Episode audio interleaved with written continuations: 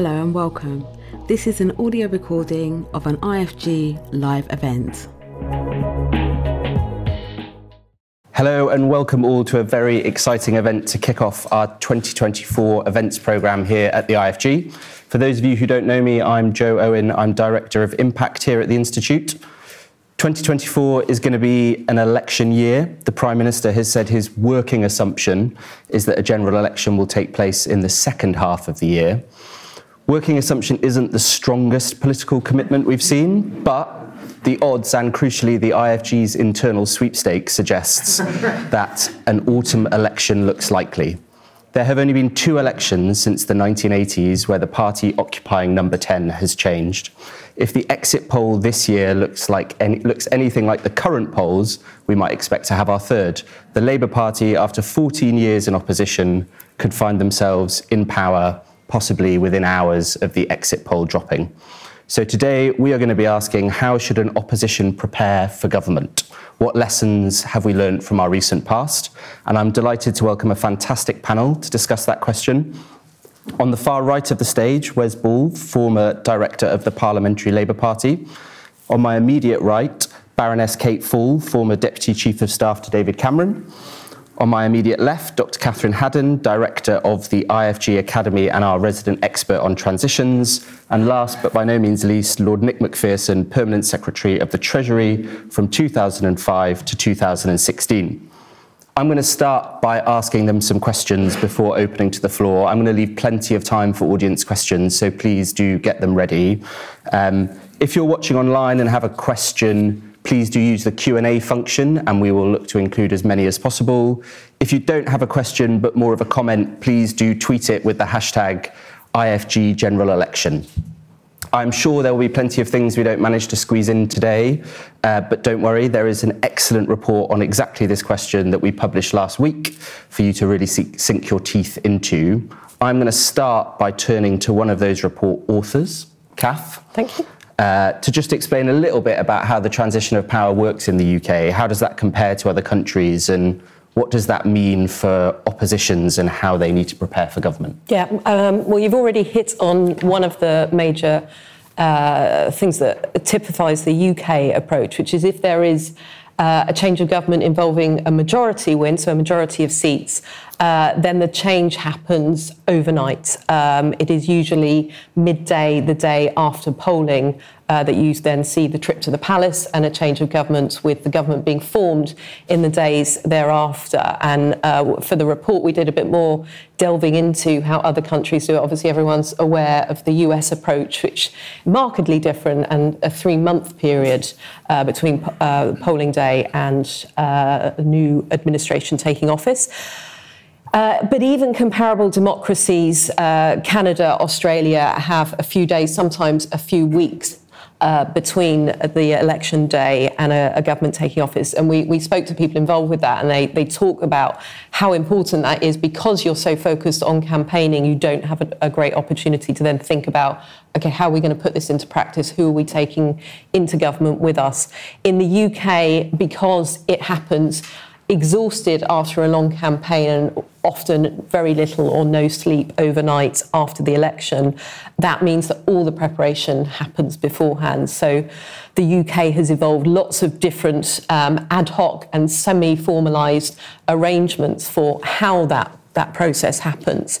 But still, even now, some of those processes are very much dependent on the political parties of the day working out for themselves how to go about doing that preparation. So one of the reasons why we wrote the reports is because we think that the good practices that we have seen in recent elections should be something that more opposition parties should be aware of when they're starting off on this process, so that they're given a bit more of a guide about the kinds of things that you need to be doing in the years, and particularly the year approaching a potential general election, and what you should focus on. So that's lots of good lessons in the report. Please read it. Kate, I'm going to come to you next and ask you to cast us back to late 2009.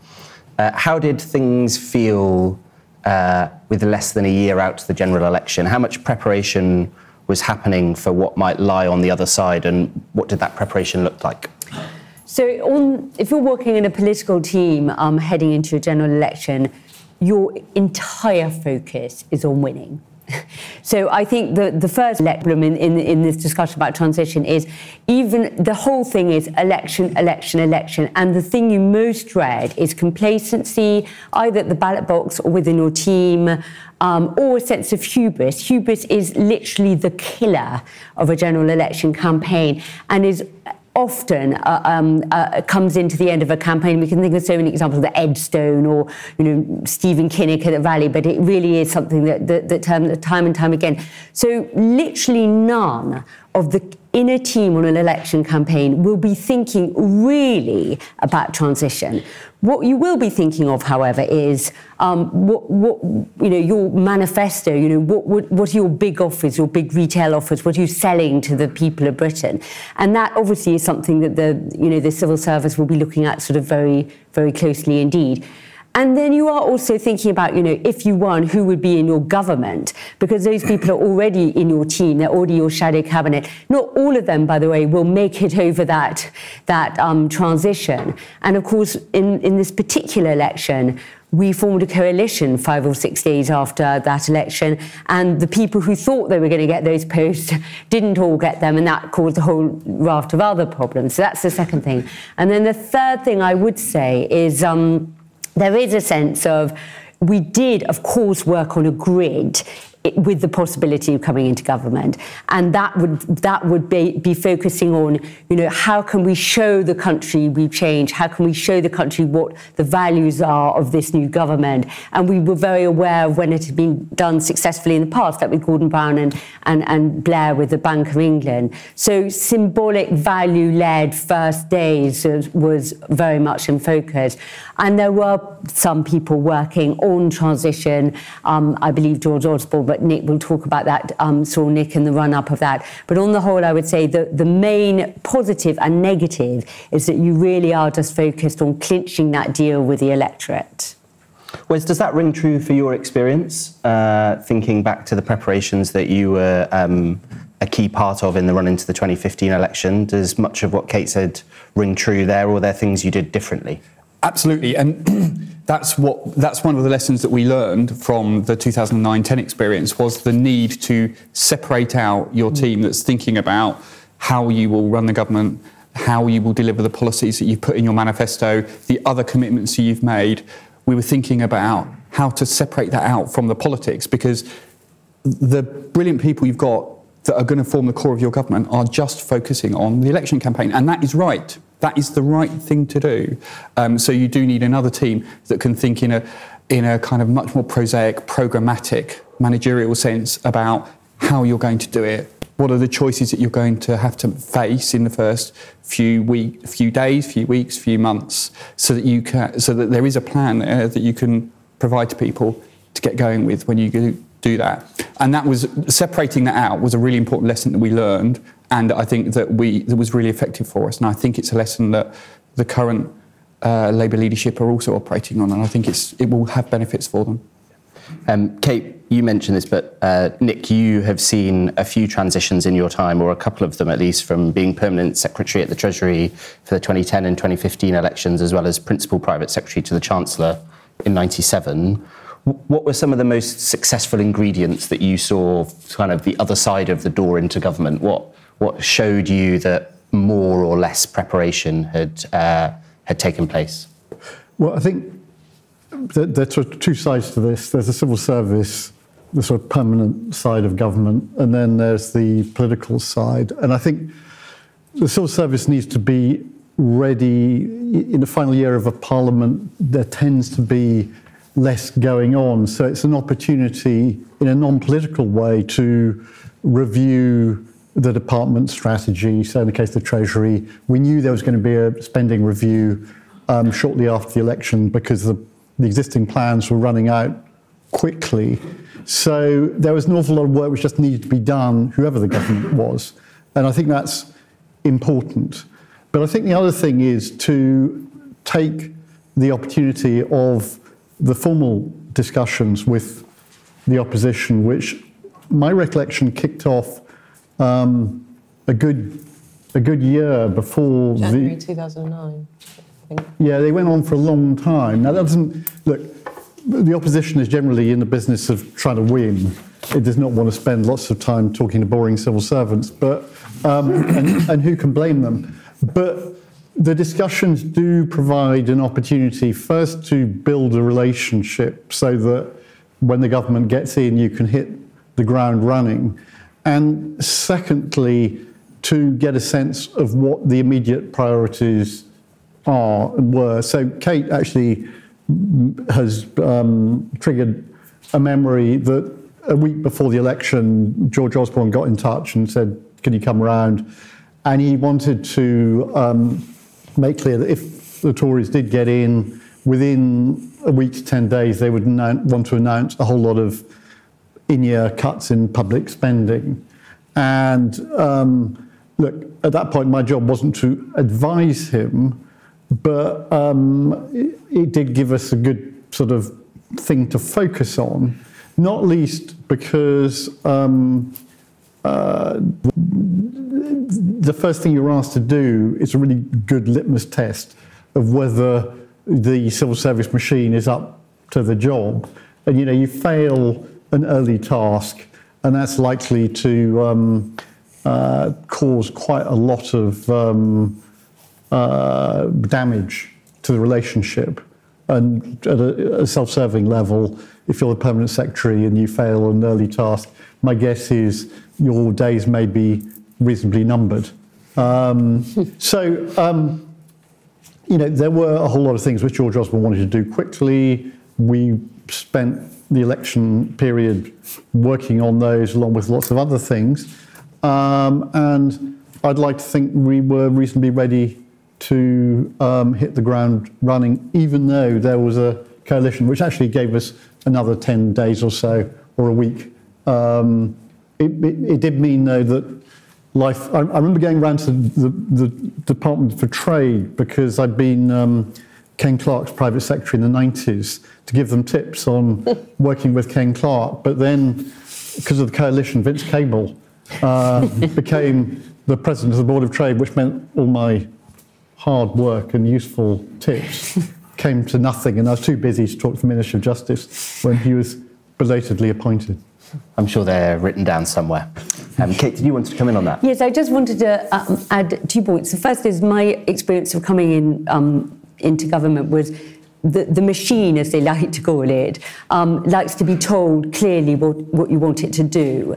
And the best times we were in government, it was when they were very clearly told. Where there are problems, or where you get people, either they're not in control of the party and you get this infighting and then no one knows what's going on, or indeed at the centre, there's a sense that someone's saying one thing. For example, had George Osborne and David Cameron not had such a strong relationship, that might have created a bit of a sort of, hang on, he said this or he said that. That's the first point. And just another, if I may, I did have one sort of government meeting, which was 10 days before the election.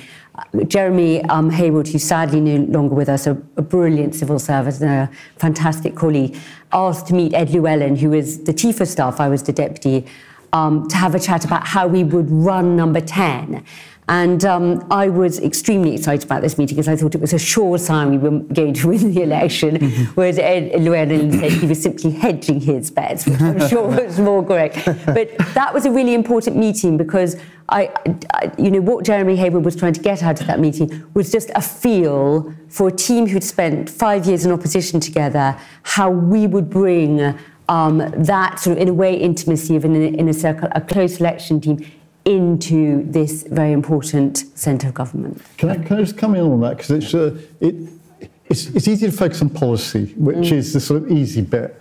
I think the biggest challenge when there's a change of government is the cultural one, especially when there have been long periods in power of one dominant party.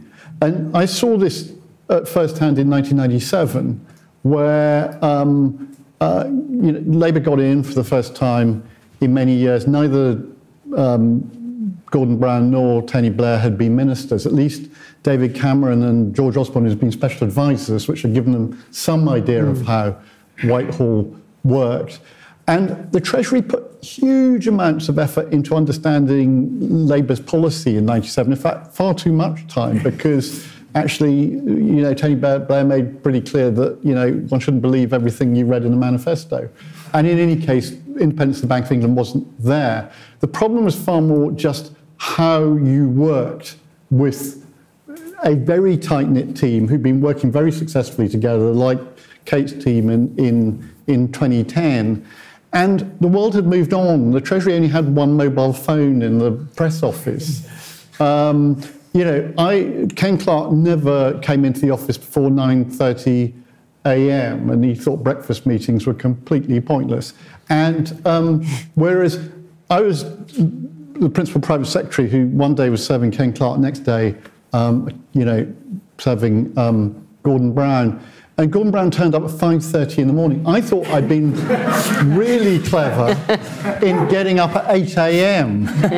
But I arrived to find a security guard who was a bit flustered because he'd had to unlock the Chancellor's room. So, and I had conversations with Ed Balls. I'd gone out and had two very good lunches with him in the run-up to the 97 election. And yeah, we dealt with things like the special advisors having a sort of desk in the private office, but we hadn't really dug deep into Gordon Brown's psyche and working practices. Kath, you wanted to come in and then Wes. Yeah, I mean, it's really just to reiterate some of these points. Preparation has to have its limits. You can't, you know, it can't lead to complacency. The election is, of course, the priority. So it's about being focused on the things that you do need to do and where you need to direct your energy. You can't think about every single policy in a huge amount of detail, the kind of work that you're going to do in government. So it's about prioritising where are the areas that you want to come in with, you know, some early legislation that's going to get into the King's Speech or something that you want to announce on day one. And that's where it's incredibly important if you want to have those kind of early successes, not only to do the preparation yourself, think about the political trade-offs, think about the sequencing of all of the work that different departments might be doing, but also to have those conversations with the civil service. But the other thing that isn't talked about enough is that preparation of people and thinking through who are the team that are going in, you know, because people forget that it takes a few days. I mean, it's only towards the end of the first day that the cabinet is being appointed, let alone the rest of the ministers, often over a weekend when it's an election on a Thursday, let alone special advisors, where it can take sometimes weeks to get them into the job, usually in number 10, because of these conversations they're in early. So it still takes time to get a government up and running. And if you're doing some preparation to think about these kinds of issues and to help people understand what the challenges are going to be going into government, then it's going to help you more in those early days. That's the key thing to understand, I think. So I'll come to Wes, and then it would be good to drill into some of the how do you prepare a team and the people, and I'll come to you on that if that's okay, Kate. But Wes. I just wanted to pick up a bit about this point about policy. We were never, you know, my team was never successful in getting over the line, so the people stuff, I think, I can't give it experience on, but we put a lot of effort into the policy work because, and, you know, oppositions make policy commitments that hang around for a long time that are based on a whole load of reasons that aren't to do with good government. They're, you know, they're kind of like political trade-offs, political signals, they haven't thought them through, you know, the pressure from a particular group in the backbenches or something like that. And they're just, you know, hanging them all together into a tree that looks like a tree is quite difficult. And so we spent a lot of time, and we had the advantage of having a fixed-term parliament, so we knew when the election would be, and we could aim for it. And my team spent a lot of time working with advisors and working with the shadow cabinet members individually to think through how those policies would hang together as a plan within a department, a plan for government, a plan that had a manifesto that told a story that was true to Labour's values and something that could be delivered. And then we spent a lot of time as well working on our key central planks of that and how we wanted to deliver them. There was a degree of scepticism about whether the civil service that we would find, which had changed a lot in the 5 years that Labour had been out of government at that point, would have the capacity, because staff numbers had declined, or would instinctively understand what we were trying to achieve. So we wanted to create these political masts that we could hold on to in the storms of being in government. And so putting that effort together was quite important to us. Before we go to people, just on policy, one of the criticisms in the media of the current opposition, and actually lots of oppositions throughout history, is the amount of policy detail that is available. How did you decide how much policy detail to go into or to put out into the world during that process? Well, firstly, I don't think it's fair about this government, this Labour Party, because, you know, the five missions for government, as you indicate in your excellent report, sort of put together a plan for how government will operate. Now, you know, it's going to be quite challenging to put that into place, I think. And I think Rachel Reeves has set it out pretty clearly in her speeches about how she wants to run the economy. Question, therefore, is... And then the National Policy Forum document actually spells out quite a lot of policy in there. I think it's just a case of read it, pay attention a bit more. But I get why people don't. How much did we do? I think we put a lot of focus on the key things that we thought were the most important things, and less on the other bits and bobs for obvious reasons. You know, we had real capacity issues, and I think every opposition has real capacity issues. You know, the civil service is a fantastic machine that can deal with all of, you know, the whole range of challenges facing the state.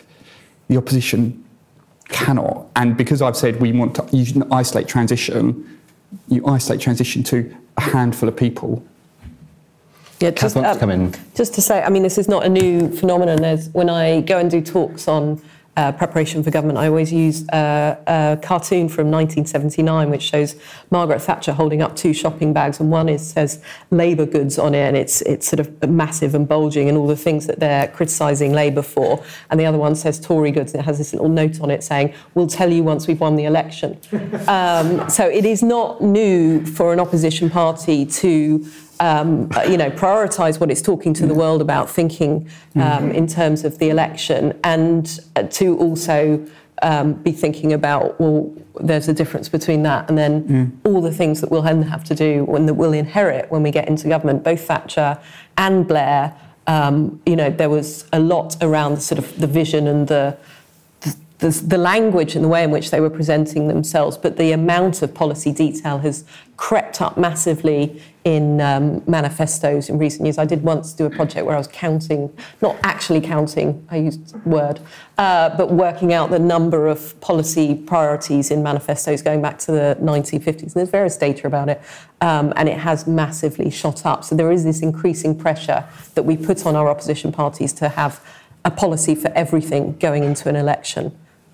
If I may, I do think, though, the point of a manifesto is also to say this is what I'm about, but it's also to give you a mandate when you enter government. And, I mean, Nick was talking about those in-year spending, but had my party at that time under David Cameron not actually said to the electorate what they were planning to do, I don't think we would have had the political currency to make the changes that we did. And the fact that we did it with the Lib Dems was, in a way, the cement that stayed with us the whole way through the coalition. So I think it's important to be clear what you're about. Yeah. I'm going to go back to the people thing that we touched on. And I'll just be interested, you touched on it slightly with the conversation that you had with Jeremy about how the team worked. But was there anything you did as a team in the run-in to the election to sort of prepare you as a unit for a possible transition into number 10, and is there anything that you did individually? Is there anything you can do individually to prepare yourself for that change? I mean, I think the quick answer is I don't think I was prepared, in the sense that one day you're fighting an election campaign and the next day your office is number 10 Downing Street. And I remember waking up and sort of getting my prep coffee and walking, and then you could only walk in the front. So you have a bank of photographers, knocked on the door, quite overwhelming, enter number 10, more overwhelming, and then think, well, what do I do next? Because I'd never been there before, didn't know where I was supposed to sit, all this sort of quite obvious things. There's no HR person turning up saying, this is your email. So, I mean, I think that's huge. That's the first point. The second point is we had a very strong team, and we knew what our what we were there to do. So that was, I think, the good part of our team. I'm sure there were lots of negative parts, but so we knew we would fit into those roles when we went into Number 10. But of course, you've been working in politics, you've been influencing, running the opposition. But when you're in government, you're there to support the Prime Minister and work with officials to help run the country, which is rather a different job. And I'll finally just mention the third point, the officials. I mean, that is a huge difference, because you enter the Rolls-Royce machine, as they say, and it is, by the way. I know not everyone has that experience, but if you work in Number 10, you normally work with the best.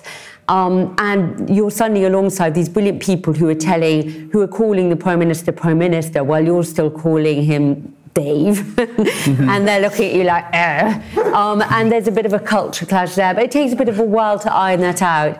When it works well, though, it does work very well.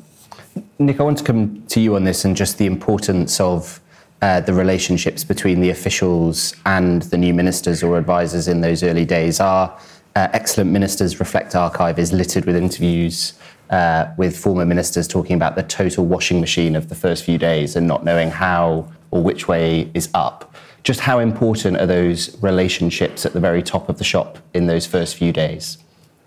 I think they're really important, obviously. But, you know, making them work is challenging. I think, I was lucky enough to meet George Osborne, you know, quite a number of times in the run-up to the election. I'd had a couple of informal dinners which had been orchestrated by a mutual friend.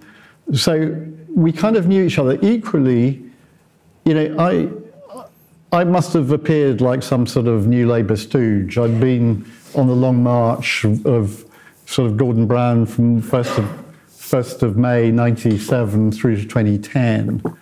And in fact, you know, fairly early on, George Osborne did ask me when I was planning to go. He made the mistake of saying that he wanted someone to stay for the whole Parliament, which I subsequently committed to. So, but to be fair, actually, so there's, I think, a degree of suspicion, but equally, I think you're sort of being put to the test. Can you deliver? Do you understand what we're about? You know, have you got well-developed plans for implementing it? Do you recognise the importance of the wider team? Special advisors, really important. And actually, you know, they were really important in 1997 too. I think the Treasury was far slower in 1997 to understand how the Brown regime would work, and in particular the importance of Ed Balls and Miliband and, to a lesser degree, Charlie Whelan.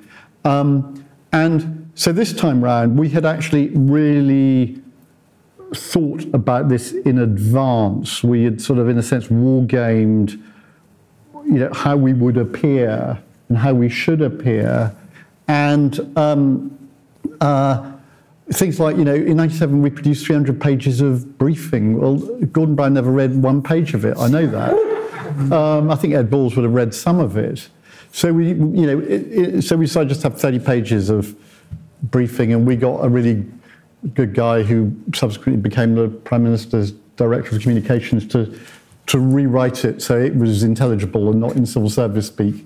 And so I think, you know, all of this is perfectly doable. It helps if the incoming minister is of a high quality and has the ear of the Prime Minister. And George Osborne actually was, you know, he may not always come across brilliantly on television, but he's a fantastic person to work with, and was very clear what he was about, and actually enjoyed engaging with civil servants. He kind of enjoyed being Chancellor, which was helps.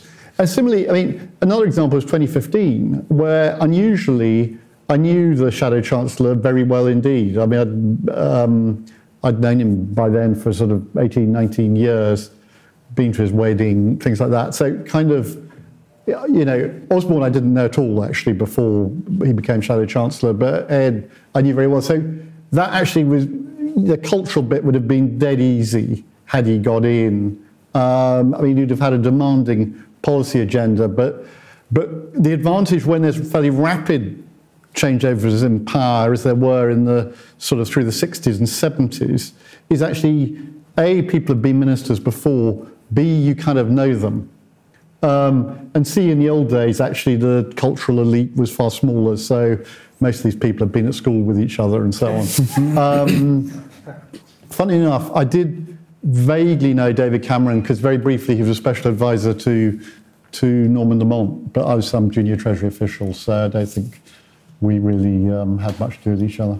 The first contact is access talks, really, first formal contact. Kath, I wanted to come to you briefly on this before we start to go out to the floor, but just how important is that process for building those relationships ready for day one? What are the other things that are really key components of the access talks? Yeah, and relationships are a really important part of it. So this is the convention that has arisen to allow the opposition party to have meetings with the permanent secretary of the department, but often it's now extended to other key officials, where they can talk through the policy plans that they've got for office.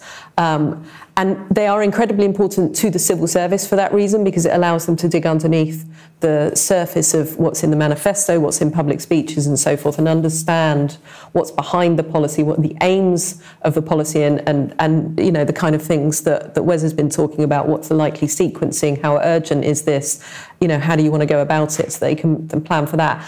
But they are also incredibly important for the relationship stuff that Nick has been talking about, because in some cases, you know, these people may know each other from select committees. They may have had briefings together, but often it's a very public relationship, and shadows are seeing permanent secretaries as a public face of the government that they have been opposing for some years. So there is a sort of natural hesitancy there.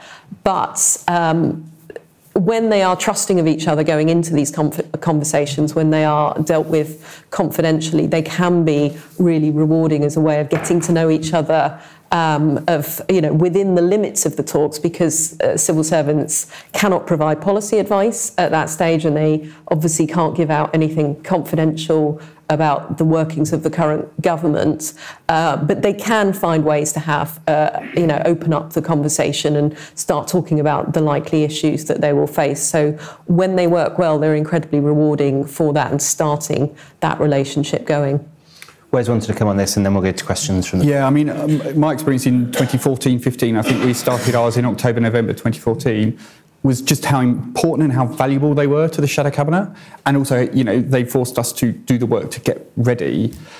And so whether we're 5 months from an election or 10 months from an election, I actually think it's a bit of a disgrace that they haven't started already. I think these rumours are circulating about the Prime Minister worrying about the political signal that starting them would send, and authorising them shows exactly why they should have started.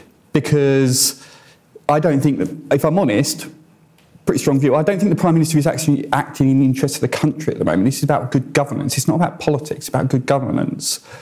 And I think he's politicised a process that shouldn't be political. So, you know, I mean, he talked about professionalism, integrity, accountability. I mean, I think this is the opposite of professionalism in government. I can see that Nick's kind of slightly biting his lip at this, but like, this is my personal view, and knowing how important they were to our Shadow Cabinet in 2015... I mean, so I was a SPAD in the last Labour government, and I knew they were going on, and I didn't know anything about them, right? And that was down to the professionalism of the civil service.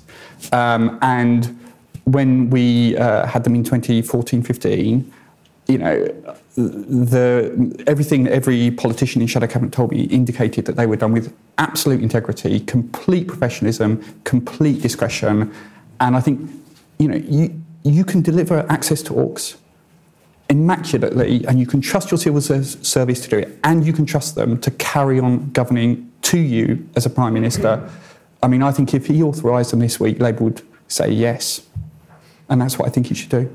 Can I make one last point? Yes. One last point on this. I think, just coming back to the trust point, there is definitely a sense when you come in and there's been a Labour government, for example, in an hour for 13 years, and this might happen were Labour to win this time, of, oh, they've been helping running the other team for a long time. And I think that is just a cultural feeling when you go in the door. You know who the people are, you've heard about them, they've been around for ages. I mean, it quite quickly dissipates, but I think that will be a theme you will see when if there is a change.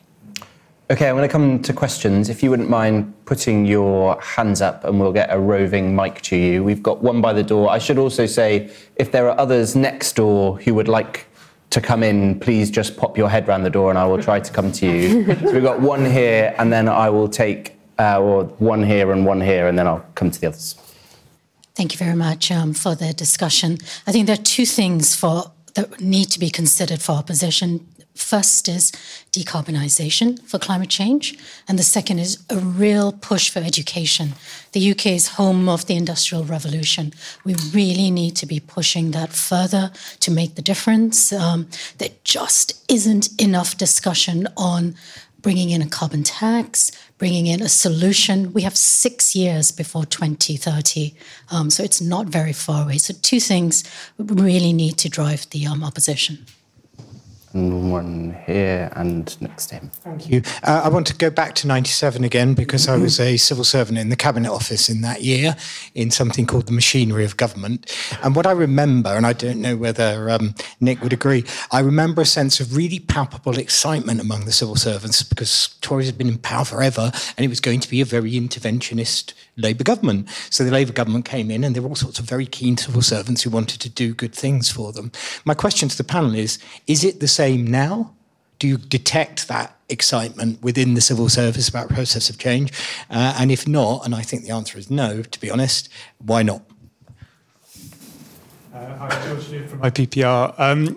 Nick, you mentioned spending reviews, and I think if the election is quite late this year, say November, it'll be at the tail end of the existing spending review period. So I wanted to ask about the timing of that.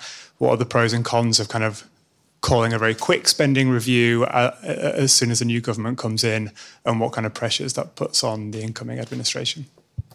Great, thank you. I think I might come to you first, Nick, on spending reviews, if that's okay, because given it was directly to you, and then I might come to Kath, particularly on the civil service, and then Kate and Wes, you should shout if there are other bits you want to come in on, including on the decarbonisation and education question. Nick? Well, on spending reviews, we've kind of been in these situations before where, you know, they'll have a very early choice about what will be 25, 26... I mean, they're going to have a local government settlement sometime in December. So the big issue will be, do you have an immediate spending review? My guess is they won't. But you need to set the plans. All governments, certainly George Osborne did, certainly Gordon Brown did, and Geoffrey Howe did because Dennis Healey's last budget was a care and maintenance one because they lost a confidence vote in 79. All of them had emergency budgets. So I'm quite sure Rachel Reeves will have an emergency budget because that's just de rigueur.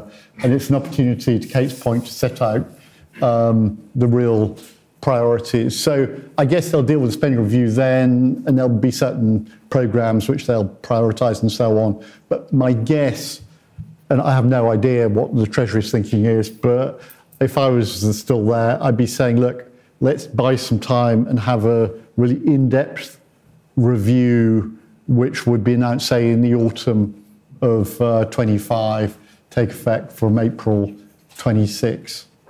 And I know I'm not allowed to ask the second question. No, please come in on whichever one. I think there's always, look, you join the civil service for alternation of power, because otherwise it gets really quite dull after a while. And I can remember after the 92 election thinking, God, is there never going to be a change of government?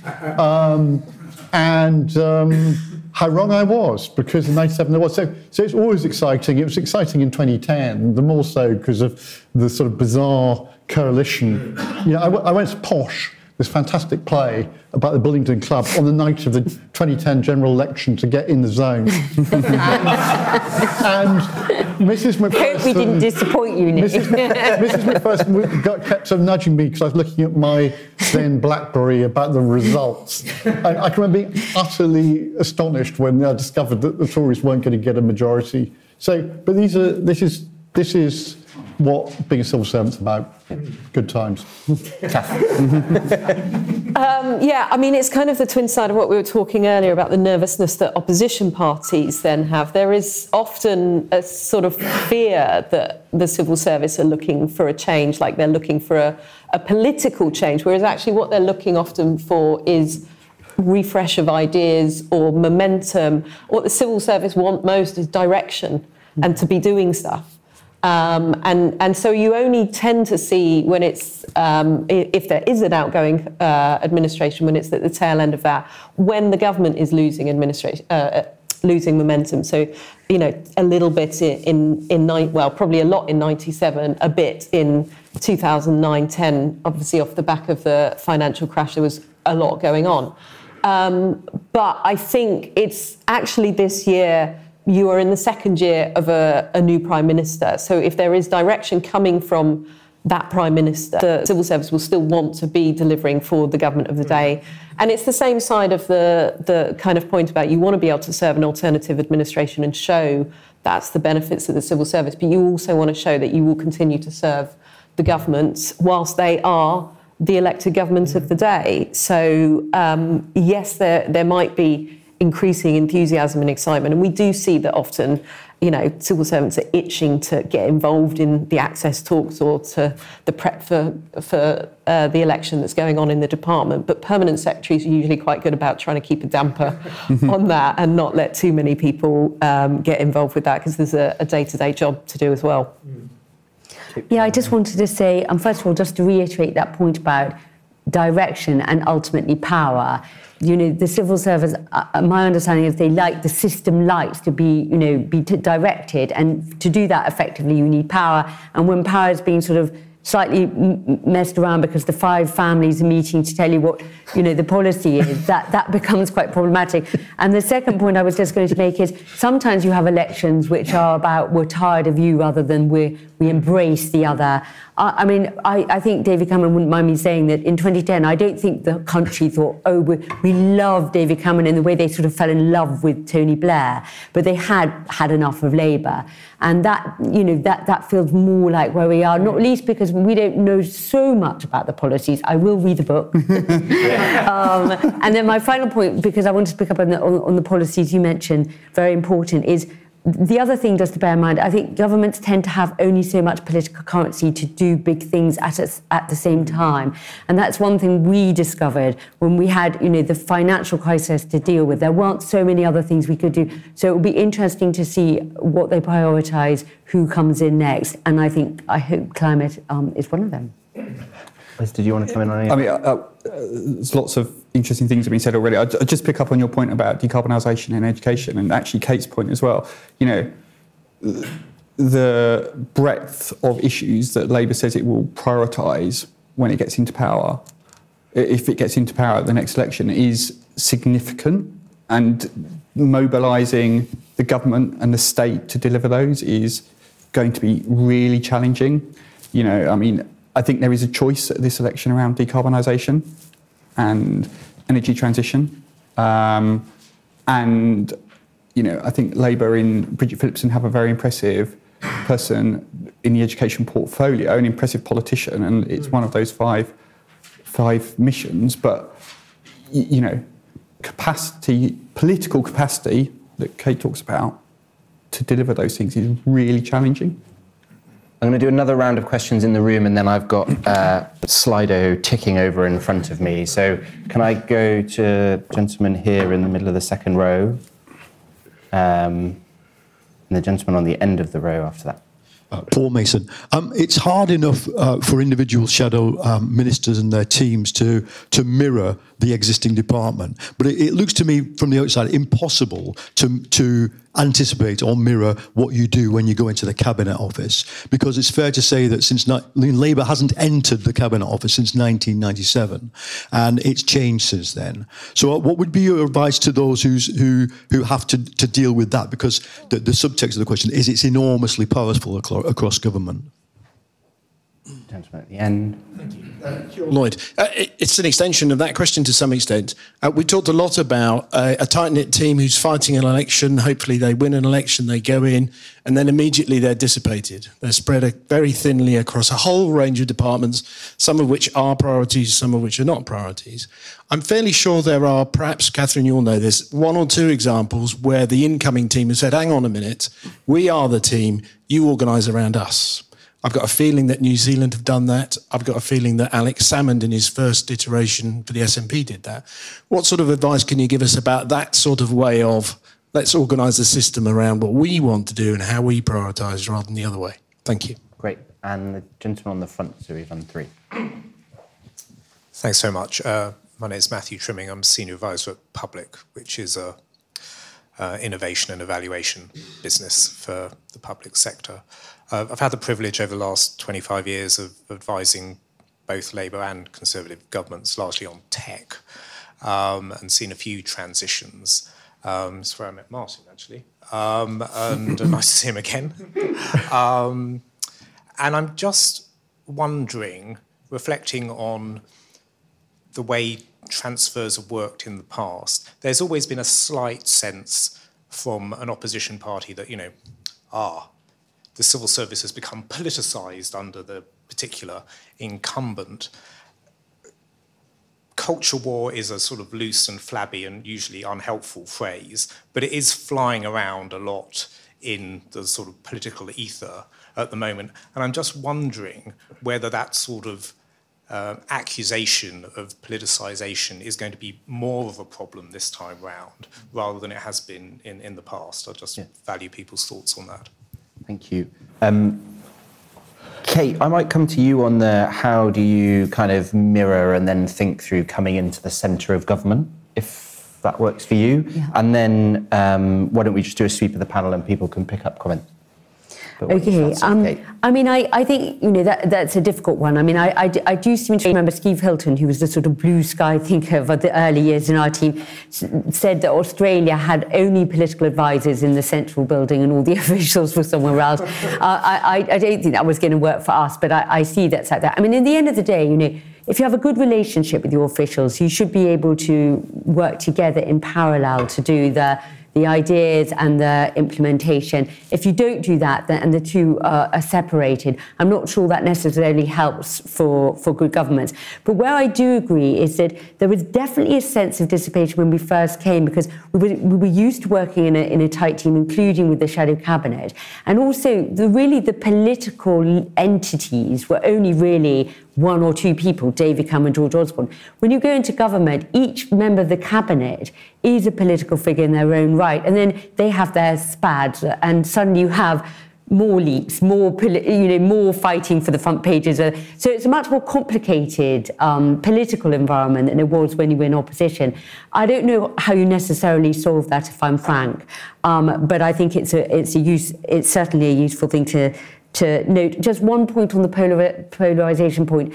I mean, I mentioned trust at the beginning. I think there is a sense of, oh, you've been helping the other team. I don't think that lasts for that long. And my sense is that there are more people, maybe, how should I put this, on the right of my party who are a little bit more sort of, the civil service than there are maybe on the Labour side. I'm not sure that will be a huge problem. And just to the question on organising the system, were there any discussions, were you aware of any thinking you were doing on radically restructuring the system when you came in, or did you think I think it's one of those things where machinery of government changes is, I think, Nick can jump in on this, what all civil servants hate the most.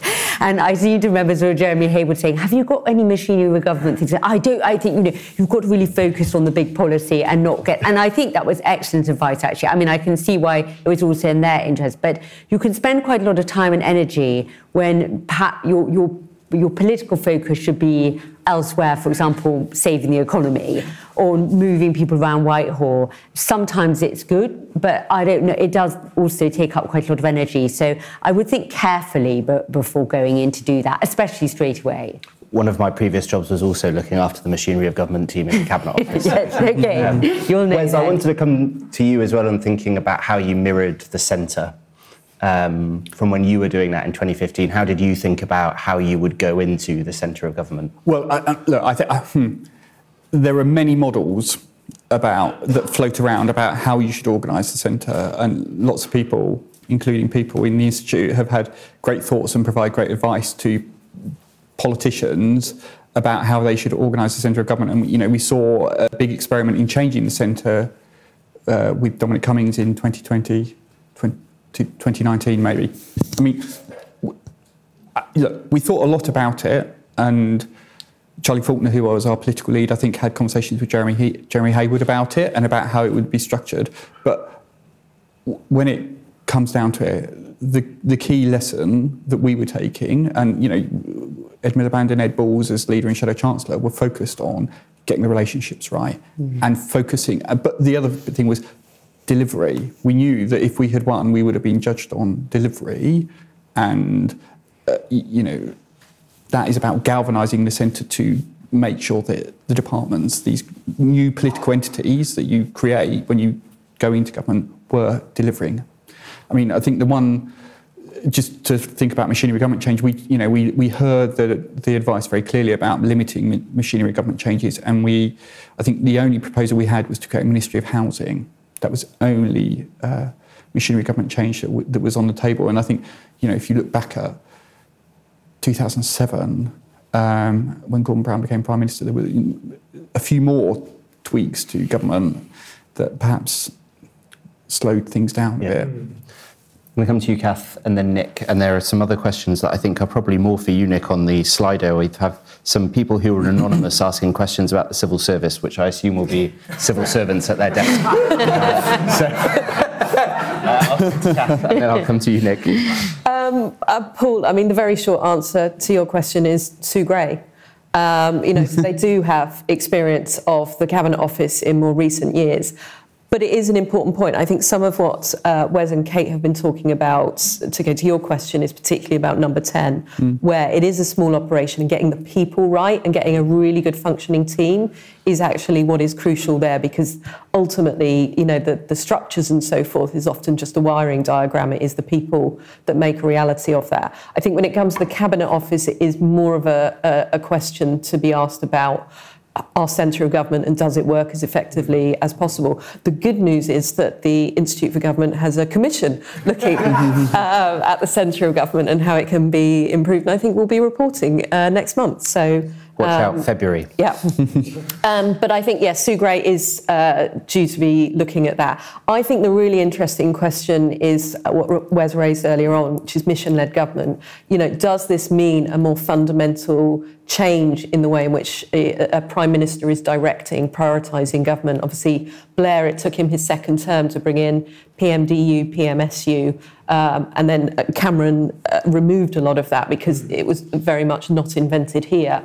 So it's getting the balance right between getting those structures which historically we know work for a centre of government and work effectively, and then working out what actually at our centre of government isn't working as effectively. And yes, probably the Cabinet Office needs a good look and a bit of a refresh, sorry.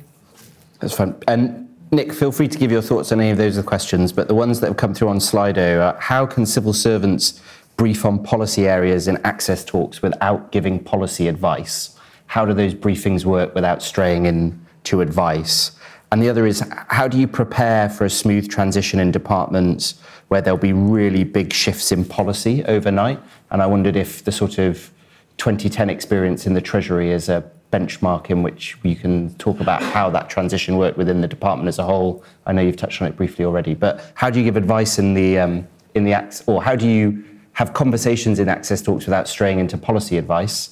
And then how do you prepare for big transitions where the policy changes almost overnight? Well, I think I can answer the first one. It actually relates to the questions about the Cabinet Office and whether you reorganise along Alex Salmond type lines is that the one, if you actually look at the fine print of discussions with the opposition, it's to discuss factual questions of departmental organisation, and it's to let departmental officials have some idea of the opposition's plans for changes in machinery of government. So the one thing which is totally legitimate to discuss is machinery of government. And going back to my talks with George Osborne, actually there was a hell of a lot to discuss. There was the Office for Budgetary Responsibility, there was Office for Tax Reform, there was, rearranging the boundary between the Bank of England and the FSA.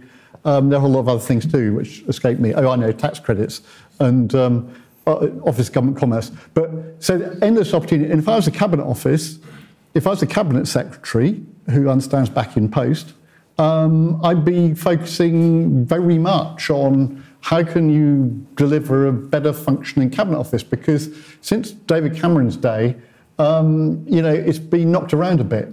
The Dominic Cummings period and so on, which I suspect may have, if it hasn't affected morale, I'd be somewhat surprised. So there's an opportunity there. So I think on the policy thing, look, the most important thing is these things. In the end, you never quite know what's going to happen when there's a new government. I think actually it's building relationships is the most important. And the most important thing is to listen. You don't have to advise at this stage. You just want to get a sense of what really matters to them. And that's about the explicit signals you get, but it's also the implicit ones. I don't claim to be very emotionally intelligent, but if you've got any emotional intelligence, you can generally work out what is really behind what they're talking about and so on. So I think you can make quite a lot of progress on that. What was the? Do you have some other question? Well, anyway, politicisation. I think it's really difficult in the run-up to an election, because actually you're always, as the departmental permanent secretary, you're always seen as someone who's helping the government of the day. I saw it the other week where I think the opposition rightly got slightly annoyed by some tweet which the Treasury put out. Should it have been put out by the Treasury or the Conservative Party? These are the sort of difficult issues about being a permanent secretary. I had the problem, the worst thing about being in the Treasury in the run-up to the election is the awful process of opposition costings, where the government of the day gets the Treasury to cost policies which they allege are the opposition's. And that, you haven't arrived as a permanent secretary until you've been shouted at by the current shadow chancellor about how this is terrible and why you're doing it, and surely it breaks every code in the book. I've got a couple more questions in Slido before we wrap up. One which I think goes well to you, Kath, as the director of the IFG Academy. What preparations and or training do potential ministers receive to prepare them to take an office estate? Has this changed over the years? And then to Wes and Kate, there's some questions about what exactly does hitting the ground running look like? And it would be helpful to hear in your plans ahead of 2010 and then 2015, what had you gamed out as what you would want to do to really hit the ground, even if, at least in 2010, coalition talks got in the way? But Kath, on training. Okay, I'll try and go quickly. So we, as you mentioned earlier, have a great archive of former ministers called Ministers Reflect. We've got over 150 former ministers, and almost all of them say what Kate said earlier on, which is you're just thrown in and you get very little support. That has improved somewhat over the years. The Cabinet Office do now provide various sort of training sessions. The IFG often run sessions for new ministers, and our colleague Tim Durrant, who leads our ministers team, has an excellent selection of guides available on our website for new ministers, and is further developing the curriculum for new ministers and for new special advisors, who should not be forgotten. So more has been done, more can be done. The biggest problem, though, is that, as we've been discussing, when you're a new minister, you are just thrown in to the work, to the job, and it is really difficult to find the time for this kind of thing to allow you to sit back and think, how are we doing? What could we do differently? And that's the key issue, is actually just prioritising allowing ministers to get up to speed, doing the job, and to understand that it is a process and that they don't instantly come into the job, change overnight, and suddenly they are firing on all cylinders. And we should be a bit more understanding of providing them with that kind of ability to learn and to improve and to be supported. So the thing that's changed is the creation of the IFG. Yeah, that's the main thing that has, well, and particularly the Academy CR online resources. I'm going to come to you, Kate, and then you, Wes, for the final word. What does hitting the ground running really look like? So you have a grid ready to go. As I said earlier, you want to do a couple of things that speak to the values and are symbolic of the direction which you want to take the country. Obviously, you're going to do, the Queen, the front door. In 2010, all the plans got thrown out because we were in coalition talks. So the first really strong memory I think most people had of that government was David Cameron and Nick Clegg in the Rose Garden, which spoke to a different type of government, I think was very strong in itself. And then, of course, you had some things, for example, David Cameron set up the National Security Council, which met. So those are two examples, going straight in, of course, to the emergency budget, a tour of the four nations, and then to the first G8. In 2015, funny enough, we weren't prepared at all.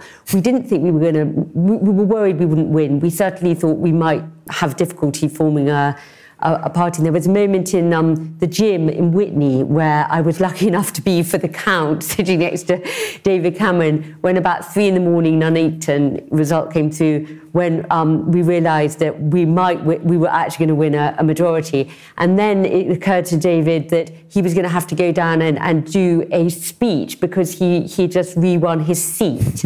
And so we had to think pretty quickly about what that was all going to be. And that's when he sort of talked about returning to some of those more early Cameron values of sort of one nation conservatism. So that was cobbled together pretty quickly.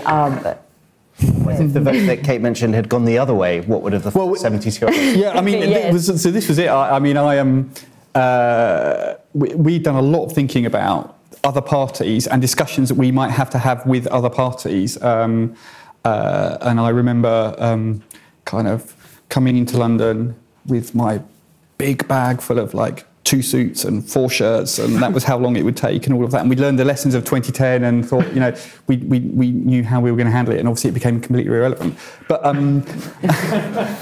we in terms of hitting the ground running, we had some thoughts about what would happen once it was confirmed that, Labour had won and Ed Miliband was going to be Prime Minister, and that was obviously there. But we'd also thought a lot about how each department and each big political priority was going to act in the first week and the first month, and I know Kath hates it, but the first 100 days, and and that sense of thinking about what the future might look for each of those departments. And we'd actually summed it up in closure notes that we'd sent to all the permanent secretaries as well, saying this is what we want to do. So there was a.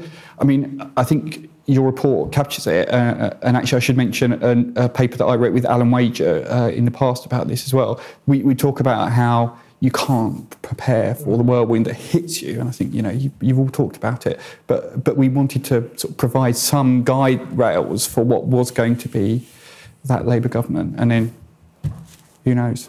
That is a good point for us to close on. I'm very sorry to those who I've not been able to get to your questions, both in the room and online, but I hope you can all join me in giving a massive round of applause to our excellent panellists.